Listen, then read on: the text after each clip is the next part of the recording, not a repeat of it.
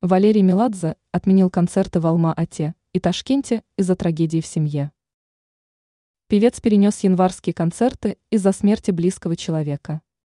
Валерий Меладзе изменил даты выступления в Казахстане и Узбекистане, о чем сообщили на странице организаторов шоу в соцсетях.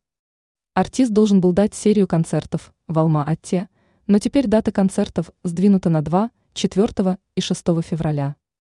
Также выступление в Ташкенте Меладзе перенес на 7 февраля. В связи со смертью одного из самых близких мне людей, сообщил исполнитель. Он не стал уточнять, кто именно ушел из жизни, но ряд СМИ пишут, что у певца умер отец. В начале января Ксения Собчак сообщала, что 90-летний Шота Меладзе госпитализирован в подмосковную клинику. Отец певца перенес COVID-19. Болезнь дала осложнение, поэтому мужчина оказался в отделении реанимации. По этой причине Меладзе прервал в начале января свой гастрольный тур. Ранее актера Алексея Сдобного из Чикатила, из Клифосовского, нашли мертвым в машине.